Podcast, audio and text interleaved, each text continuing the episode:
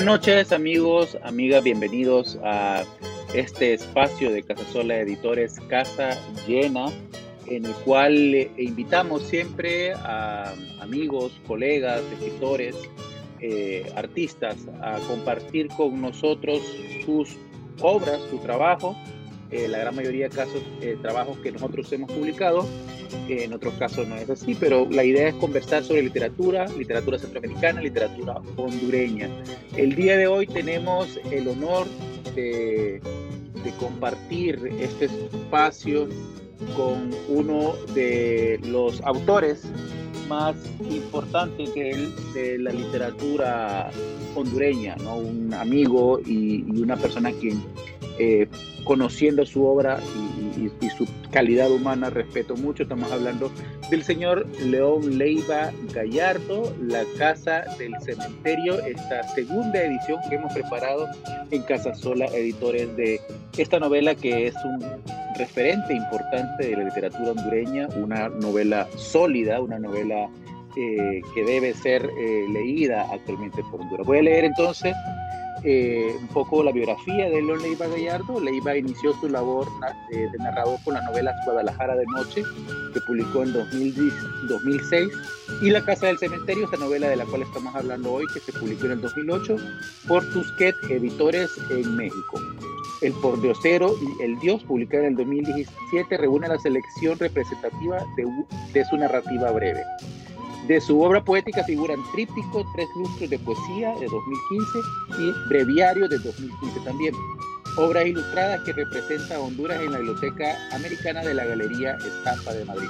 Su obra ha sido representada en revistas internacionales y en antologías, entre cuales Parole Grondanti, Antología de la Nova Poesía Centroamericana de 2020, Escritores Salvajes de 2019 y Voces de América Latina del 2016. En 2019, eh, León Leiva Gallardo obtuvo el premio Poesía en abril de la revista Contratiempo de Chicago. En 2016 fue invitado a la cuarta edición de Centroamérica Cuenta celebrada en Managua, Nicaragua. Actualmente colabora con las revistas Contratiempo y El Basement de Chicago y con la revista Plena Mar de la República Dominicana.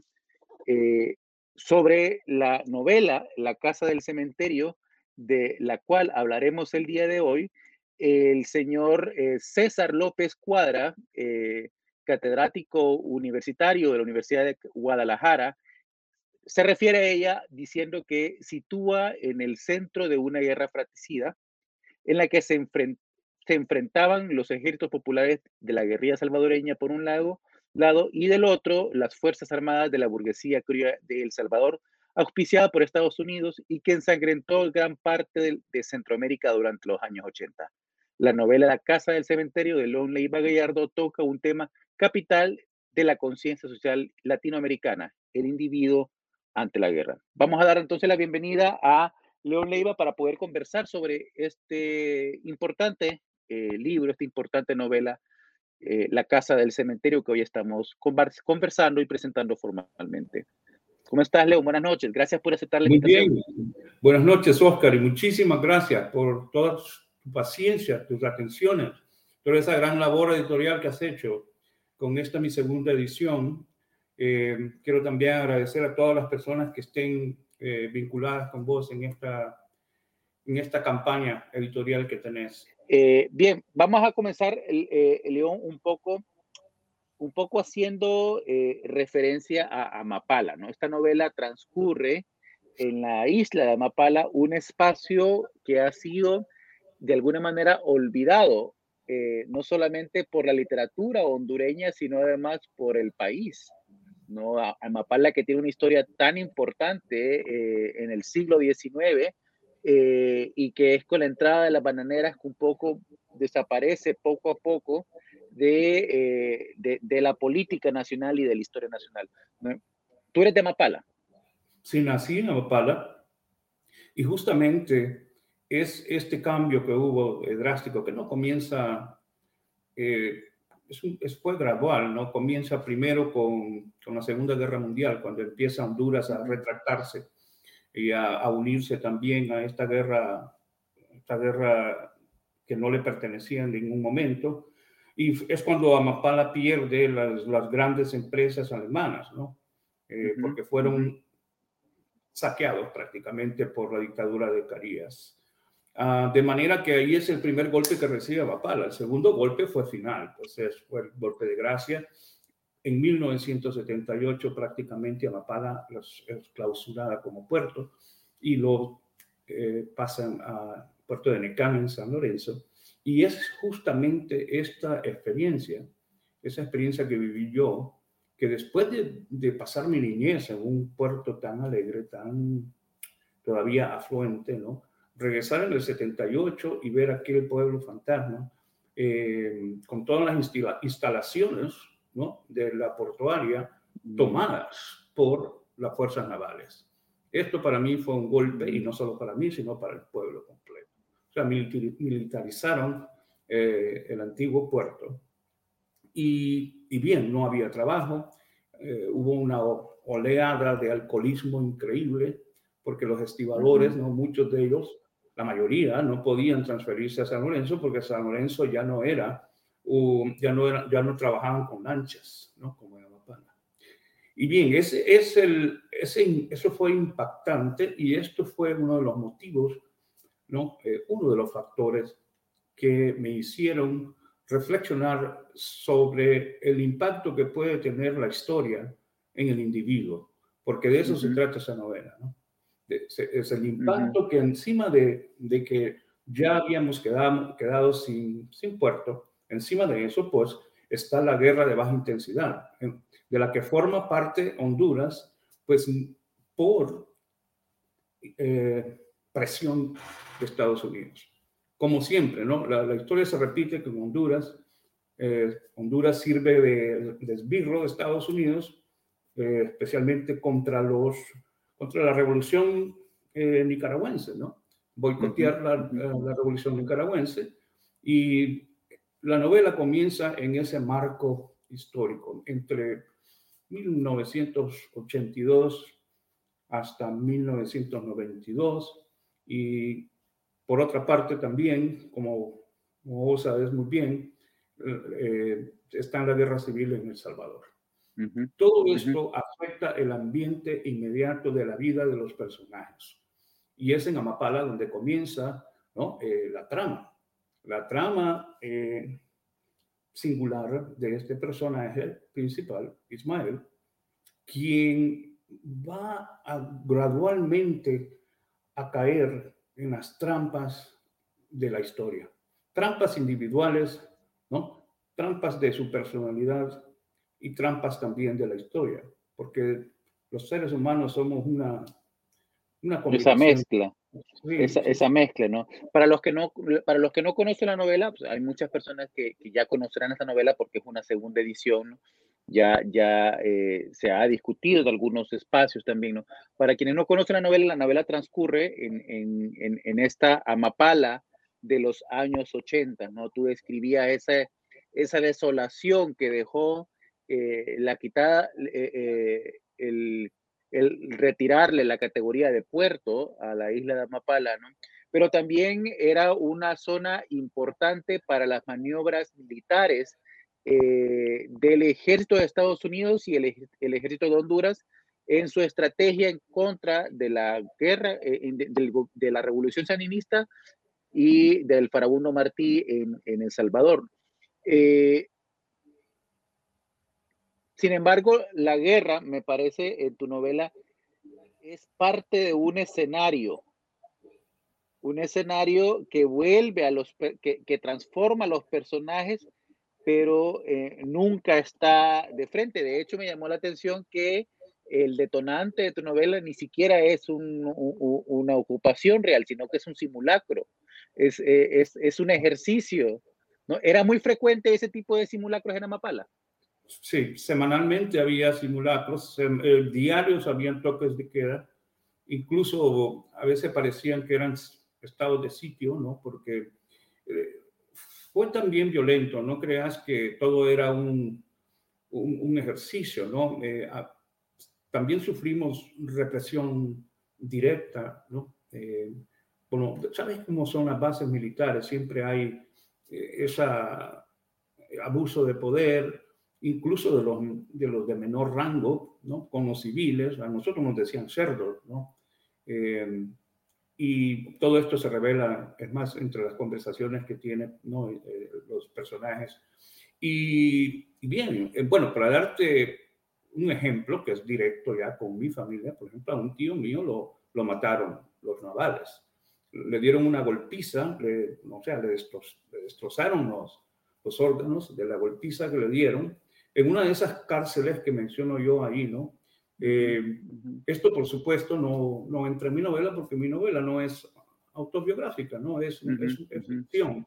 Todo lo, ahora, pero todo lo que se utiliza en la novela es basado en esa otra realidad. Por eso esta novela ¿no? Eh, la considero yo intrahistórica, ¿no? Intrahistórica, no histórica, intrahistórica. Es decir, que cómo la historia impone sus maniqueos al pobre ser individual. ¿no? y de alguna forma lo mueve a, quitándole esa libertad que el individuo podría tener en algunos momentos, ¿no? Eh, casi eh, eh, una especie de, de, títeres de la historia. Por supuesto, porque nosotros no podíamos expresar la... Teníamos que hacernos lo que estábamos de acuerdo con los militares, pero en el fondo no lo estábamos, especialmente los, jóvenes, ¿no? Había una, una reticencia y un conflicto interno y ellos nos decían cerdos y nosotros les decíamos, ya sabes, chaflas y todo lo demás, ¿no? Y, y, bien, y por supuesto que siempre estaban los, los soalevas que sobran en todas partes, ¿no?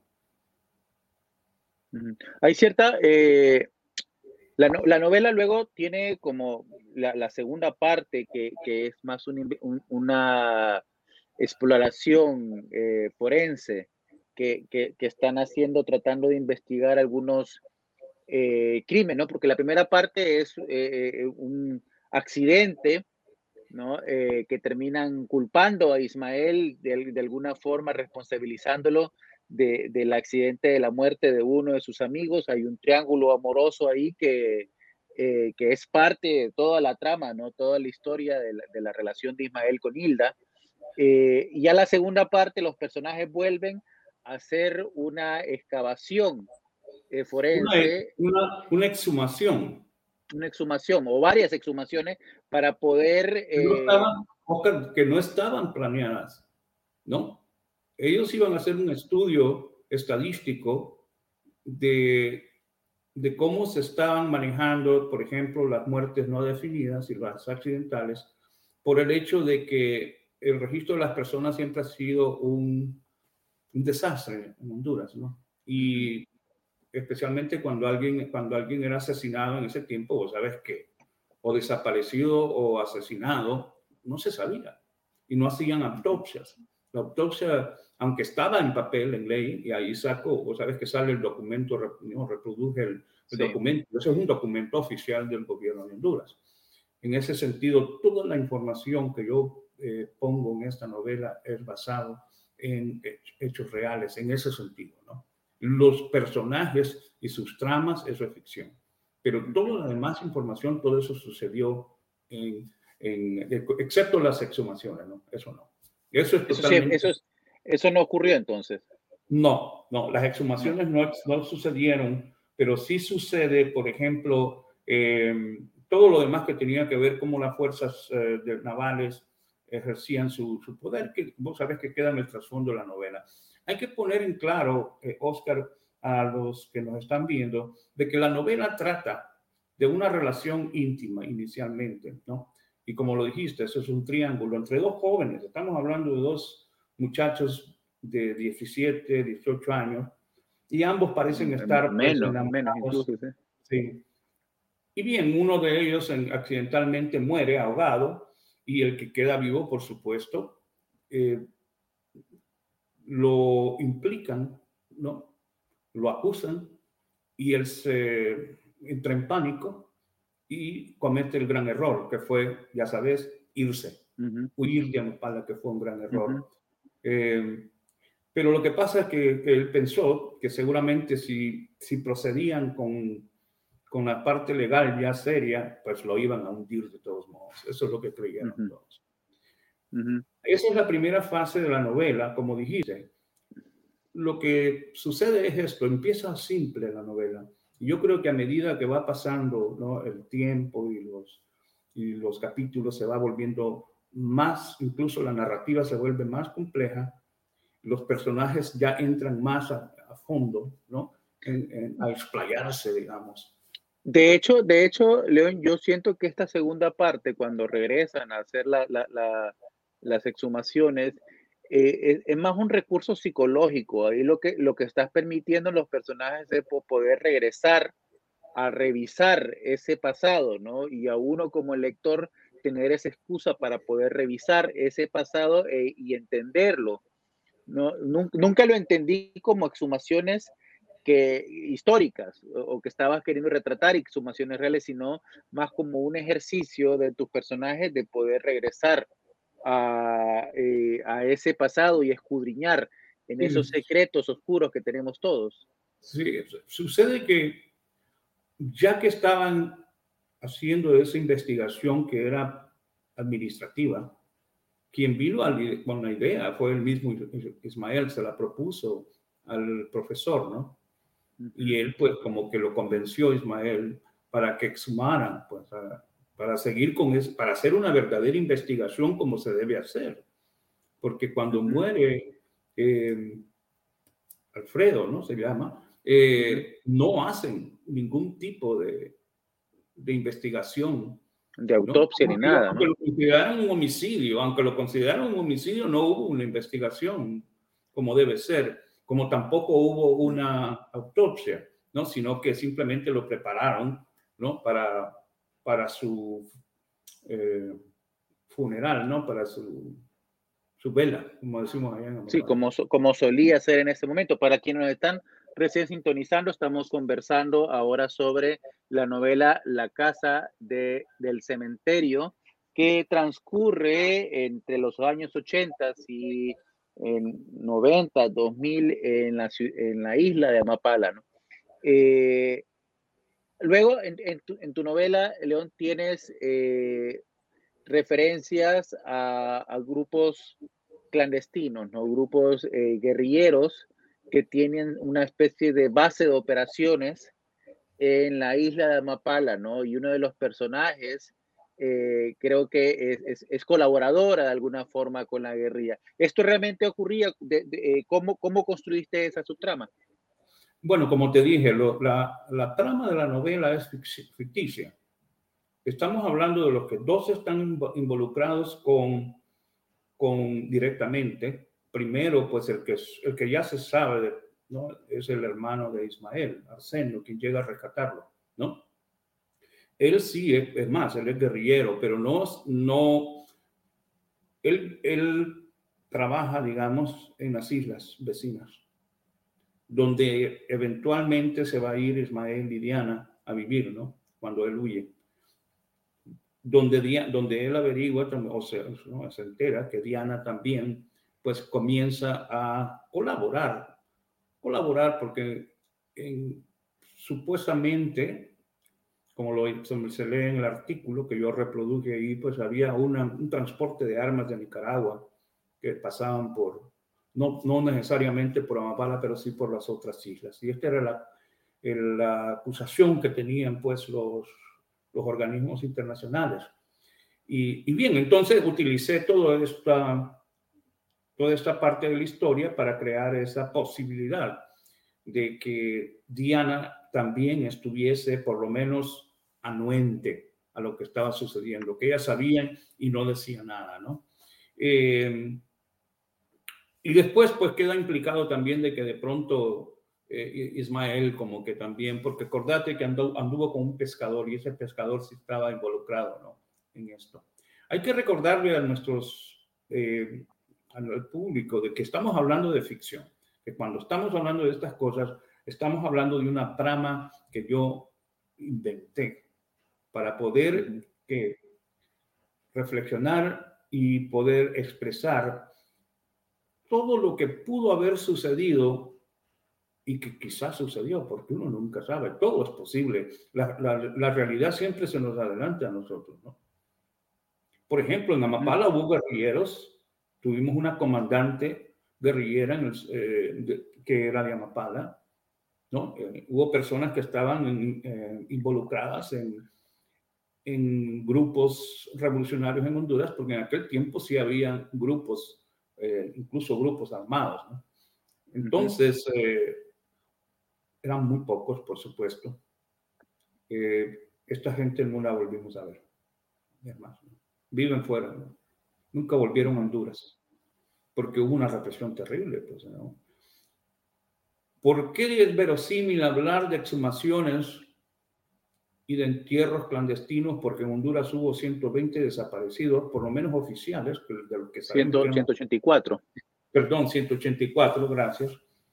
Y eso es lo que sabemos nada más. Imagínate todos los demás, todos los que eran suicidios, que decían una ola de suicidios. Y, o que salía pues, retratado como delincuencia. Exacto, exacto, sí. O, los, um, la infame, eh, ¿cómo se llama? No sé, cuando corren hay una ley de, de fuga. Ley de fuga, sí. Ley de fuga. En Amapala mataron a un muchacho, digamos, eh, con una ley de fuga. Se les había venido huyendo del ejército hondureño, lo fueron a buscar y le dispararon y lo mataron. esto no, ya ahora ya no estoy hablando de la novela, estoy hablando de lo que sucede. Eso, por ejemplo, no lo puse yo en la novela, sí se menciona, ya que me retracto, sí se menciona cuando están hablando de las estadísticas, lo mencionan.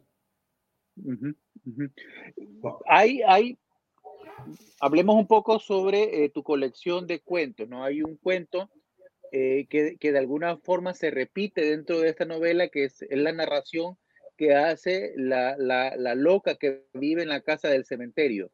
¿No? Eh, me, recuerdo que yo leí ese cuento en, en, tu libro, eh, ¿no? no me acuerdo ahorita cómo es que se llama, aquí tengo el título. El, pordiosero, y el dios. El pordiosero y el dios, ¿no? Claro, y esto es lo que sucede. Estos son los cuentos que catalizaron la novela desde un principio. Hay que, tengo que esclarecer esto, Oscar, yo no sé si te lo he mencionado, pero esta no es mi primera novela. Digo, esta no es mi segunda novela. Esta es mi primera novela, la que comencé a escribir yo a finales de los 90. Y yo, te voy a decir, confieso, yo no era un narrador en ese tiempo para nada. Yo empecé a escribir narrativa ya muy mayor, ya casi a los, imagínate, más del 98, casi, casi a los 30 o 35 años así, ¿no? Ya seriamente estoy hablando, ¿no? Estoy hablando 30, eh, sí.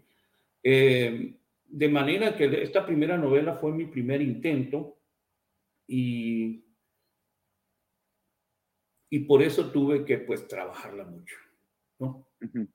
A la hora de que ya publicaron Guadalajara, que es mi segunda novela, cuando ya tenía... Es la primera que se publica, sí. Eh, sí, pero es en mi segunda novela, pero es la primera que se publica. Luego, por fuerza mayor, me tuve que hacer novelista. Sí, bueno, pero ¿cuál es la relación que hay en esta novela con el cuento entonces? Bueno, eh, íbamos a eso. Yo comencé a escribir notas sobre la casa del cementerio que se llamaba Simulacro. Así se llamaba inicialmente. Y empecé con notas o capítulos, ¿no? Entre estos capítulos estaba la casa del cementerio. Este capítulo que es alucinante. Y hay otro uno de, de, los más poderosos que hay en la novela también. Sí, claro, es un, es un momento verdaderamente alucinante. Y, y el otro, pues, es Toque de Queda, que tiene lugar en Tegucigalpa, ¿no? No sé si te recordás cuando a, a, Ismael lo, lo agarran en, después de queda, ¿no? Sí, sí, sí. que, lo, que lo meten a la cárcel, que lo meten a la Y es cuando él comienza más bien a caer en manos del, del, de, los, no solo del G2.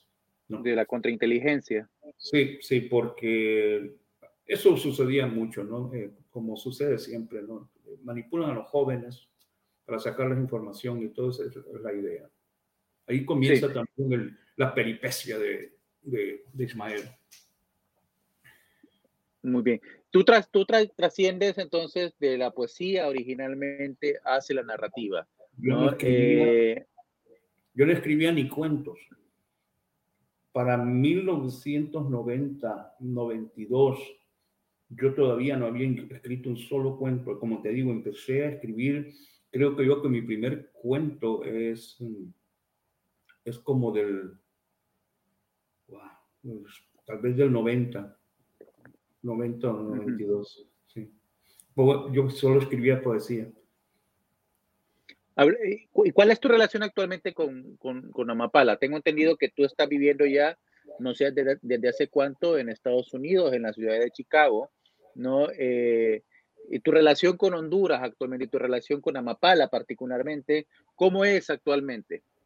Bueno, Amapala está abandonada desde, desde que se clausuraron el puerto, ¿no? Yo siempre que voy a Honduras voy a Amapala porque todavía pues em, tengo una hermana que vive ahí y, y voy pues porque tengo por supuesto ese, ese gran afecto al, al lugar ¿no? y al pueblo, pero te cuento de que ya no es, ya no es lo mismo. De manera que también hay una especie de desilusión, ¿no? Ahora ya no es la Mapala. Y esto lo puede repetir cualquier otra persona que haya, que haya conocido el puerto en su momento, ¿no? Eh, y todas estas fachadas que ves bonitas de todo esto, eso es lo que son fachadas, ¿no? Porque Amapala está en una situación de, de, de descomposición social detrás de, de, toda esta pintura, este maquillaje, hay pobreza, hay una, carencias increíbles, eh, la juventud está totalmente abandonada por, ¿no? porque no hay recursos para ellos, todas eh, las inversiones que podría hacer la municipalidad se esfuman como se esfuman los, en, el resto del país. Amapala es un microcosmo de Honduras, como todo, eh, porque hay otros pueblos que, que tienen recursos, fuentes de trabajo, ¿no? En Amapala no existe eso. O sos pescador, o manejas un mototaxi, o, o sos vendedor de comestibles, ¿no? Son, son trabajos informales. Ahora, los que tienen, los únicos que tienen trabajo, se trabajan ya sea con la municipalidad o los profesores. Prácticamente. ¿Y, este, ¿Y este puente que el gobierno acaba de anunciar o, eh, que se va a construir con un fondo, con un préstamo, eh, ¿cómo crees que va a cambiar la relación, la vida de Amapala si esto se llega a ocurrir? ¿Sabes qué? Si, si, si, si, si por magia reaparecieran todos los, los, puentes que nos han ofrecido a los diferentes gobiernos, Amapala sería ya una ciudad del, del, del futuro, viejo. No, eso es una manipulación completa de, este gobierno. No quisiera pasar mucho hablando de lo actual, porque quiero centrarme en lo, importante de, que es conocer nuestra historia de los 80, porque es en los 80 donde comienza, digamos, a orquestarse esta terrible condición de idiotez y de pobreza. Acordate que en los 80 también eh, la, la, derecha cristiana comienza a mandar sus, sus ejércitos misioneros, ¿no? Y Honduras, eh, cuando yo salí de Honduras era 90 o 95% católica y ahora más probablemente más de la mitad es evangélica, ¿no? Entonces, esto, en vez de significar esto, una un gran logro espiritual, yo creo que eh, significa todo lo contrario. Es una descomposición eh, moral y, psicológica y, que se presta también para que haya intervención eh, de la derecha cristiana en cuestiones del gobierno.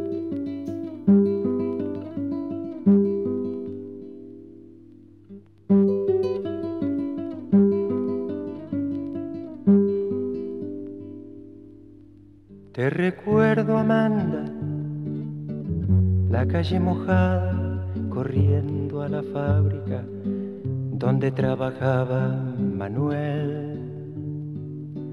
la sonrisa ancha, la lluvia en el pelo, no importaba nada, ibas a encontrarte con él, con él, con él, con él, con él. Son cinco minutos, la vida es eterna en cinco minutos. Suena la sirena, de vuelta al trabajo, y tú caminando lo iluminas todo, los cinco minutos te hacen florecer. Te recuerdo, Amanda, la calle mojada, corriendo a la fábrica donde trabajaba Manuel. La sonrisa ancha, la lluvia en el pelo, no importaba nada ibas a encontrarte con él, con él, con él, con él, con él, que partió a la sierra, que nunca hizo daño, que partió a la sierra y en cinco minutos quedó destrozado, suena la sirena, de vuelta al trabajo, muchos no volvieron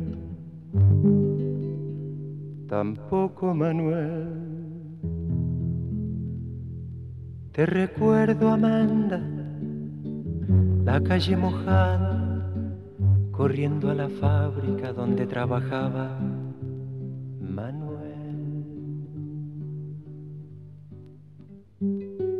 Estamos hablando la casa del cementerio León Leiva Gallardo. Tuvimos problemas en los últimos minutos, León. Si puedes, por favor, repetirnos qué es lo que, por dónde íbamos con, con la conversación. Bueno, iba a decir que la importancia que tienen los, los, los acontecimientos de los 80 porque tienen repercusión todavía en el presente. Eh, tenemos, eh, me quedé en esto, la gran intervención evangélica en Honduras comienza en los 80. Estados Unidos lo utilizó como una estrategia para Parte de la estrategia del gobierno de Reagan. Sí, contrarrestar por, eh, la gran influencia que tenía eh, la teología de la liberación. ¿no? no querían otro, otro Nicaragua y no querían otro El Salvador. Y entonces dijeron, bueno, vamos a, a invadirlos también divinamente, ¿no? que eso es muy efectivo. La más, yo diría que la mitad de la población hondureña ahora es evangélica, en, en cuestión de, de que 20, 40 años, ¿no? Más rápido que los españoles, no pudieron haber sido, ¿no? Más rápido que los españoles. ¿Por qué no? El cambio, pues, es... Son, son otras condiciones, pero sí, entiendo la referencia. y, estos misioneros, eran un ejército de misioneros que siguen llegando, ¿no? Esto para mí ha sido un gran detrimento para el desarrollo humano del el hondureño y sigue siéndolo. Eh, pero no quiero tampoco centrarme en todo esto. La importancia de que puede tener la novela es también comenzar a reflexionar de cómo el individuo no está exento de responsabilidad ¿no? en las cuestiones históricas. Que uno puede decir, yo soy apolítico, yo me río, yo me... No digo yo, nadie es exento que los acontecimientos más grandes tienen repercusiones en los, en los, espacios eh, más micros o más, más, más eh, cercanos a nosotros siempre, sí. Sabes que cuando, por ejemplo, cuando clausuran el puerto, muchos jovencitos, sus padres tal vez trabajaban en el puerto, ¿no? Luego no tenían para pagar sus estudios. La única salida para salir adelante era meterse a la naval. Que no, que, que, no, que la guerra no les, no les afectó a sus vidas. ¿Cómo que no? ¿Qué fue lo que sucedió en la novela, no? Pues que fue que, sucede, que sucede con Chelío. Y por eso la, la novela es una, una un reflejo de lo que sucede. Es un retrato. es un retrato de Amapala de los años 80, ¿no? De lo que estaba pasando en Amapala. Tenemos, te pregunto, porque eh, imagino que conoces mejor que yo estos referentes, ¿no? Eh, tenemos otras representaciones de Amapala dentro de la cultura, dentro de la literatura nacional, que, que, que tú conozcas. Que yo sepa, no. Tengo entendido de que hay un escritor de Amapala también que tiene algo escrito, pero no lo conozco. Eh, no, el que yo sepa, no. Publicado, yo nunca he visto nada. Eh, y, y, antes tampoco. Eh, nadie había escrito algo que sucediera en Amapala y que de alguna manera reflejara pues la realidad amapalina. Yo creo que soy el primero en haber hecho esto y comencé con los 80 porque fue bien bastante impactante ese tiempo. ¿no? Eh, no toqué el tema de la devastación económica que causó, ¿no? Eh, porque la novela no es de ese tipo de novela, es una novela psicológica y es una novela de una intriga de jóvenes eh, que se involucran amorosamente, es una intriga también de, de los forenses, que andan haciendo esta investigación que se les vuelve peligrosa. Entonces, el, tema es un poquito más eh, particular que general, ¿no? De lo que sucede ahí. A mí me llama la atención que la novela eh, eh, transcurre casi toda en, la noche. Es una novela que, a pesar de que hay capítulos de día, casi todas las imágenes que tengo yo de esa novela son nocturnas. Sí, es eh, de buena observación. No me había puesto a pensar en eso y ahora que lo pienso, que yo recuerde, solo hay como dos escenas de día, ¿no? Y son de, Ismael y Diana cuando están... Y cuando, están llegando a la casa, cuando están, llegando a la casa. Y, en las escenas de amor, ¿no? Que es de día. Sí. sí. Muy buena observación porque siempre yo quise escribir una novela gótica, ¿no? Y la parte de la casa alemana, ¿no? Eh, que está, por supuesto, está basada en la casa Uller. Eh, esa parte es la parte gótica que yo siempre quise. Yo tengo una formación con la, con la novela inglesa, ¿no? Y entonces, en el fondo, siempre he querido escribir una novela estilo gótica, ¿no? Del siglo XIX y todo esto. Yo creo que hay sus pincelazos de eso allí, eh, cuando empiezo a, a, describir esta familia de los Agassi, ¿no? A, propósito, los Agashi fue una familia italiana que existió en Amapala, fueron uno de los, de los empresarios, ¿no? Familias de empresarios. Como te digo, casi todo lo que utilizo ahí está basado algo en la, en la realidad.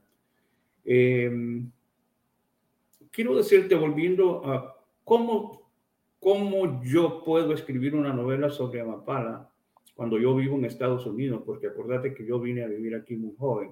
¿Qué sucede? Todos los veranos, por ejemplo, mi padre venía a Chicago. Él nunca vivió en Estados Unidos. Y cuando yo estaba en high school y los para en receso de esos tres meses, yo me iba a Honduras. Y por supuesto que iba a Mapala, Teucigalpa y a Mapala. ¿A qué edad, a qué edad emigraste entonces a Estados Unidos? ¿Cómo? ¿A qué edad, a qué edad emigraste a Estados Unidos? Eh, los 13 años pero a partir de los 13 años, eh, casi todos los años empecé a venir. Eh, luego se volvieron cada dos años. Y ya por último hubo, hubo, hubo un receso bastante largo, hasta 10 años. Y eso fue impactante porque cuando sucedió eso, pues ya Amapala se había esfumado. y, o sea, tú tienes ya una, una vida ya construida en, en Estados Unidos, ¿no? Construida eh, en, en, Chicago, ¿no? Una ciudad además con una gran eh, cultura y con, y, con, mucha literatura, ¿no? Una ciudad muy rica a nivel, a nivel de literatura, a nivel cultural. Pero tú sigues escribiendo sobre Honduras, sobre, y, y además sobre Amapala, que es casi la antítesis de, de, de, de Chicago, ¿no? Eh, claro yo me, te, había que mencionar ese, cuando yo participé aquí en talleres literarios, ¿no? En mi poesía igual, mi poesía no toca temas estadounidenses, es raro. Eh, yo no tengo, tengo tal vez un cuento que tiene lugar en una ciudad, pero no es ni siquiera Chicago, mi novela inédita totalmente existe en una, en una ciudad del norte, como entre Canadá y Estados Unidos, pero no, no en Chicago. Quiero distanciarme de mi ámbito inmediato y por eso no lo he hecho. Y cuando yo empecé a escribir, especialmente narrativa, definitivamente yo no quise insertarme al ambiente literario de, de, Estados Unidos. No me, no, me, no me, salía. No me salía. Mi poética, mi poética es latinoamericana. Sí. Mi poética. Te pregunto, te pregunto porque mi, mi, familia aquí en Estados Unidos, ¿no? Eh, que yo obviamente no tengo la edad que tienes tú de, de, de, vivir acá, no el tiempo que tienes tú de vivir acá. Eh, yo siento que mi mi imaginario literario es latinoamericano, es hondureño, ¿no? Eh, y me preguntan constantemente que cuándo voy a escribir un cuento, cuándo voy a escribir un relato sobre todos los personajes y sobre todas las cosas que uno ve aquí, que es un lugar muy rico además para poder eh, narrar. Y simplemente no se me ocurre nada, simplemente no, no aparece nada. A mí, a mí tampoco, y y ve que también yo pude haber escrito en inglés. Y te cuento que mis primeros poemas, y esto lo confieso, fueron en inglés, los que se me publicaron en la revista de la universidad. Estamos hablando en 1987, 88, estaba jovencito, ¿no? Empezaron a, a publicarme mis poemas que eran escritos en inglés por mis vínculos con la universidad, porque mi formación es en inglés, ¿no? Y yo, yo, estudié psicología primero, tengo una licenciatura y luego me metí a, estudiar literatura angloamericana, ¿no? Fue cuando ya me metí con las revistas y todo esto. Y por último, pues la, la, el estudio de posgrado en la Universidad de Roosevelt, literatura iberoamericana. Pero, pero para entonces yo ya estaba totalmente eh, distanciado del inglés, y de, que fue un error, creo yo. Fue un error. Yo debía haber seguido escribiendo en inglés. Creo que sería con, mucho más conocido que ahora, ¿no? que no hay nada conocido. Ah, bueno, todavía, todavía creo yo que hay tiempo para poder hacer esa transición. Sería interesante verla. Eh, ¿Cómo ves, cómo ves eh, actualmente el panorama de la literatura eh, hondureña y literatura centroamericana en este momento actual? Eh, según lo que conoces. Según lo que conozco, porque, y no creas que conozco mucho, eh, he sido quizás mal malcriado por, por esa noción de Borges que de leer obras solo que son que por lo menos tienen 50 años, ¿no? De, de haberse publicado, tiendo a leer más cosas del siglo pasado, y me refiero al siglo XX, y, no lo contemporáneo, pero lo poco que he leído, pues me parece que hay una inquietud increíble de poesía en Honduras, que es lo más, y una, y una especie de, de, de continencia en cuanto a la narrativa. Yo creo que hay, hay, pocos narradores, o será que son escritores de closet, eh, pero creo que somos pocos. Eh, es más difícil, por supuesto, vos sabes que la, la novela especialmente, esa es la madre de todos los monstruos literarios, pues. Eh, y, y, ser poeta, pues es relativamente fácil, ¿no? Además de que eh, exponer tus, tus poemas mucho más fácilmente, ¿no? Eh, mm, los medios digitales han ayudado mucho, creo yo. Pero yo veo también una gran inquietud que están haciendo por la narrativa. Por ejemplo, cuando yo veo las, bueno, como la, editorial que vos estás ah, dirigiendo, la otra de que tiene Giovanni Rodríguez. Por ejemplo, Giovanni Rodríguez es un escritor bastante activo, prolífico, ¿no? Y me parece que está escribiendo muy bien y eso es muy saludable para la narrativa. Eh, tenemos otros que están surgiendo. Estoy hablando de los que están surgiendo. Eh, por ejemplo, es que, empecé a leerlo a Lemus, creo que es López Lemus, no, no lo conozco mucho. Y, y bien, y Carlton Brühl, y, y sí hay, pero yo siento de que me extraña de que no haya más, eh, por supuesto que hay cuentistas, no quiero decir que no los hay, yo no los he leído, lo que pasa, ¿no? Actualmente estás trabajando, decías, mencionaste eh, en una novela. Eh, ¿cuál, ¿En qué proyectos estás en estos momentos? Bueno, tengo dos novelas ya finalizadas. Son novelas que, yo no sé si te lo mencioné, pero siento que ahora han, me han dado la certeza de que soy un narrador. Con las primeras dos novelas yo titubeo, ¿no? Yo titubeaba, eh, vacilaba, eh, no me sentía a gusto, eh, porque son las primeras novelas y yo me siento mucho, con mucho más confianza como narrar con este autor. Cuando se publiquen, la gente también se dará cuenta del gran, gran desarrollo. El desarrollo, ¿no? El progreso. Sí, porque hay que, hay que hablar de esto. el hecho de que te publiquen una novela no significa que ya la hiciste, no significa que ya te realizaste como escritor. No, ese es el primer paso, es el primer paso literario. Ahora, al menos que hayas escrito una de esas, eh, esas, novelas mágicas que te hacen famoso para el resto de tu vida, ¿no? Que, escriben los pequeños genios, ¿no? Y que todo lo demás más bien viene a, a, decaer después de esa gran novelita. Eh, ese, es otro, ese es otro fenómeno. Pero el, el escritor normal, ¿no? El escritor normal, no el genio ni nada de eso, comienza con, con novelas menores, ¿no? Comienza con el Bildungsroman que hablan los alemanes, que para mí Guadalajara de noche es un Bildungsroman. Y pronto, pues, eh, lo bueno que Guadalajara de noche todavía se consigue, ¿eh? todavía se puede conseguir por ahí en, en las, uh, en los medios, pues, en, en Amazon incluso tiene algunas y ahora, por supuesto, que, que sale la casa del cementerio, pues por supuesto, espero que esta, en esta segunda ronda se lea más, porque yo creo que sí, es una novela, como dice Mario Gallardo, tu novela hondureña, porque Guadalajara de noche tiene lugar en Guadalajara, pero el personaje es hondureño, ¿no? El habla del personaje es hondureño, o sea, es un hondureño en Guadalajara y sus cuitas, ¿no? y es la vida de un dramaturgo en Guadalajara. De manera que no, no deja de ser hondureña tampoco, ¿no? Sí, pero, pero, pero mucho más hondureño en la casa de cementerio, ¿no? Que ocurre además ahí en ese, en, en, el, en ese culo del país donde nadie lo recuerda a menos que, que algo malo suceda.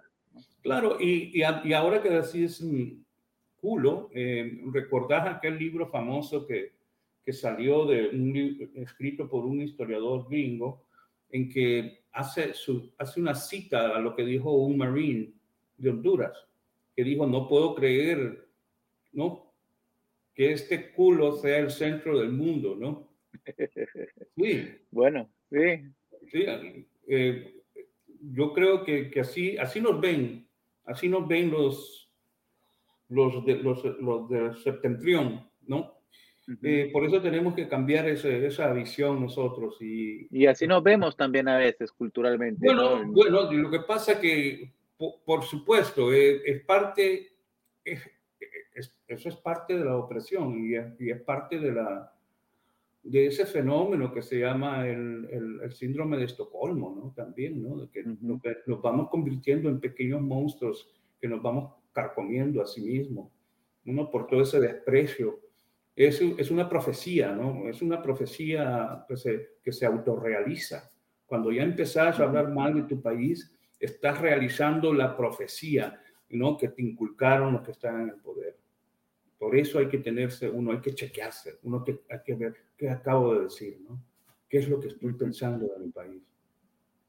Sí.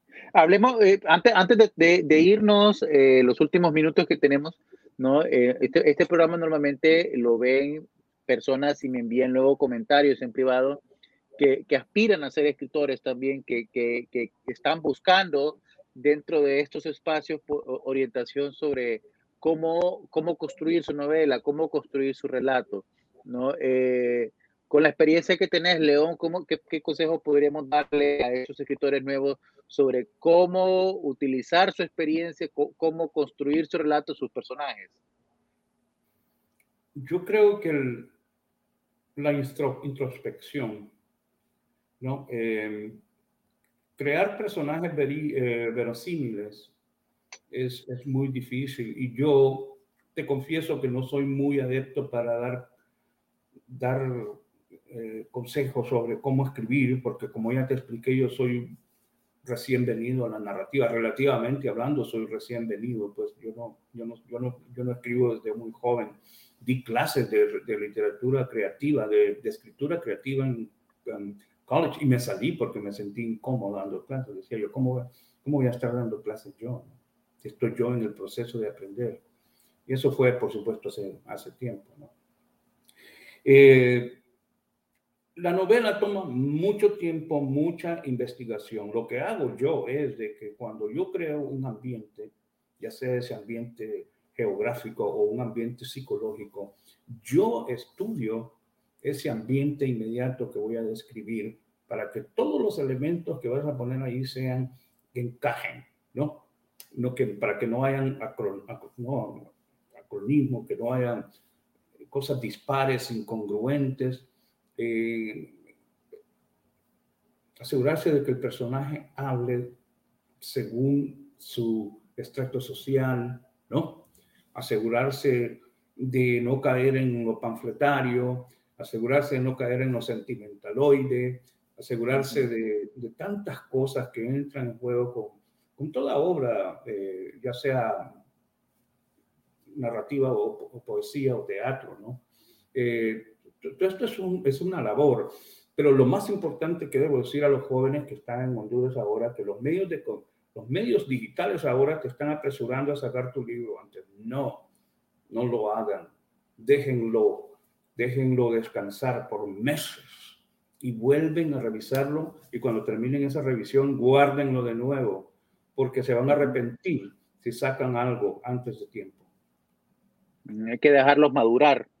Que, dejarlos, madurar, que el tiempo es realmente lo que nos dice si lo que escribimos vale la pena o no vale la pena. Sí, lo que se puede hacer, por ejemplo, pueden empezar a, a, escribir textos breves, ¿no? E irlo sacando. Otra cosa es muy importante, que deben compartir lo que escriben. Eh, tienen que cuidarse también de no entregar a ciegas al editor para que el editor se lo corrija, ¿no? El, el texto de ya debe ir impecable, ¿no? El texto ya debe ir. El, el, trabajo del editor no es corregir textos. No. Para nada, para nada. Tenemos dos comentarios, tenemos dos comentarios, León, vamos a darle lectura para, para, que, para que lo respondan, ¿no? El primer, de, de John Carlos Borja dice, vivieron en Estados Unidos, la historia y la política afecta al individuo directamente creciendo en Tegucigalpa en los 50 y 60, la historia violenta de golpes de Estado, vamos a ponerlo mejor aquí, la historia violenta de golpes de Estado continuos impactó mi vida, mi propia vida, mi propia historia directamente. Crecer y vivir en Amapala, el impacto de la historia es más sutil, pero más devastador en los individuos, más por la violencia indirecta de la extrema pobreza debido al abandono. Honduras es un microcosmo del mundo, Amapala es un microcosmo. Y continúa en otro comentario, ya que hay una pregunta directa, dice, Guadalajara tiene muchas tangencias filosóficas. Está hablando de tu novela Guadalajara de Noche. La casa de cementerio es más histórica y narrativa, directa al algo de progresión. En, ¿Hay algo de progresión en esta diferencia? Pregunta. Supongo que quiso decir que si hay algo de progresión en esa diferencia entre Guadalajara de Noche y la casa del cementerio. ¿Cómo ves comparando las dos novelas? Eh, muy diferente. La, eh, el personaje de Guadalajara de Noche es un intelectual, ¿no? Y por supuesto que sus preocupaciones son existenciales, eh, literarias, tam, también amorosas, eso es lo único que tendría en común con, con Ismael. Eh, pero él lo explicó más bien, eh, más que pregunta, más bien parece una elucidación de lo que, de lo que parece que ha leído las dos. Amapala es una, como dije yo, es una novela intrahistórica. Es una novela que tiene que ver con así cómo, digamos, la guerra impacta el ser. Cómo la guerra, aunque sea de baja intensidad, cómo la guerra no declarada, cómo los conflictos incluso de los países vecinos impactan nuestras vidas. Eh, no tenemos que estar en una balacera para sentirnos agredidos, ¿no? Y no tengo que explicarle a ningún hondureño qué es ese sentimiento opresivo, porque uh -huh. más que yo, el hondureño medio lo vive a diario, porque si estamos eh, hablando de abuso de poder por todas partes y la alta criminalidad, ¿no? de abandono, de pobreza, de, la pobreza, de falta de alternativas. El, el, acto de, el acto más eh, violento contra Mapala fue la clausura del puerto. Eso es un acto de violencia contra los ciudadanos amapalinos. Que te quiten el sustento de vida. No puede haber más agresión que eso. ¿eh? Y te lo quitan legalmente. Bueno, entonces eh, vamos, vamos a ir cerrando ya, León. Solamente antes de irnos tengo que dar un comercial. Eh, tenemos ya, te cuento, el nuevo trabajo de Carlton Harold Brull, ¿no? Rituales, una muy buena, muy buena colección de cuentos que eh, estaremos presentando próximamente en un conversatorio también con Carlton. ¿no? Este es una, eh, uno, creo yo, también de los escritores más importantes de narrativa actualmente de el país. Eh, gracias, Leo, por haber respondido a la invitación de, de conversar sobre esta novela. Eh, para los amigos que nos ven, ¿no? El, la casa del cementerio, hay pasta dura también, Pasta dura y pasta blanda. Esta es la ¿Ah? pasta dura. Esta es la pasta, dura. Mm. ¿Y cuándo, van, cuándo en Honduras van a aparecer estos libros? Estaremos trabajando para poder tenerlos ya a principios del próximo año. Ya, ya logramos saber cuánto tiempo tarda en llegar una vez que uno compra un libro acá y está entre seis, seis semanas y dos meses. Entonces, eh, esperamos ya que para principios de enero podamos ya tener este libro para poder retomar esta conversación eh, ya con, con, un mercado eh, con, con, mayores lectores, ¿no? Que puedan conocer de este libro. Los invitamos, puede el libro ya comprarse en Amazon, puede eh, en, Estados Unidos, en Canadá, en, Europa, en todos los canales de libros digitales. el libro ya está disponible y próximamente pues estaremos ya... Eh, en Barnes Noble, parece que también en Barnes Noble. También, en, en todos los espacios donde se compran libros, ya está el libro ahí disponible. Eh, invitamos a las personas que si lo lean, nos lo comenten, ya sea en las redes sociales del editorial o en las redes sociales del autor, porque eh, los comentarios realmente nos permiten a los autores poder dialogar con nuestros lectores, que es al final uno de los, de, los mayores eh, eh, placeres que tenemos como escritores, poder conversar sobre nuestro trabajo con, con las personas que nos leen. mandamos saludos a John Carlos Borjas, que nos escribió, y a Jairo Euseda, que también acaba de mandar un comentario, excelente, bárbaro, dice, gracias Jairo, y saludos a las personas que nos han escrito también en privado, y eh, será hasta la próxima semana, hoy hicimos este programa, normalmente es el viernes, hoy lo hicimos el miércoles, un poco por, ciertos compromisos que teníamos para este fin de semana, no puede, eh, pero nos estaremos la próxima semana ya nuevamente el viernes. Gracias, León. ¿Algún comentario antes de, terminar que quiera darnos, compartirnos? No, solamente gracias, Oscar, y que y sigamos adelante con esta campaña. Bueno, seguimos adelante entonces y eh, saludo a la gente de Mapala. A mí me encanta Mapala. Eh, claro que, decir. Ah, que lean la novela porque es la única novela sobre Amapala.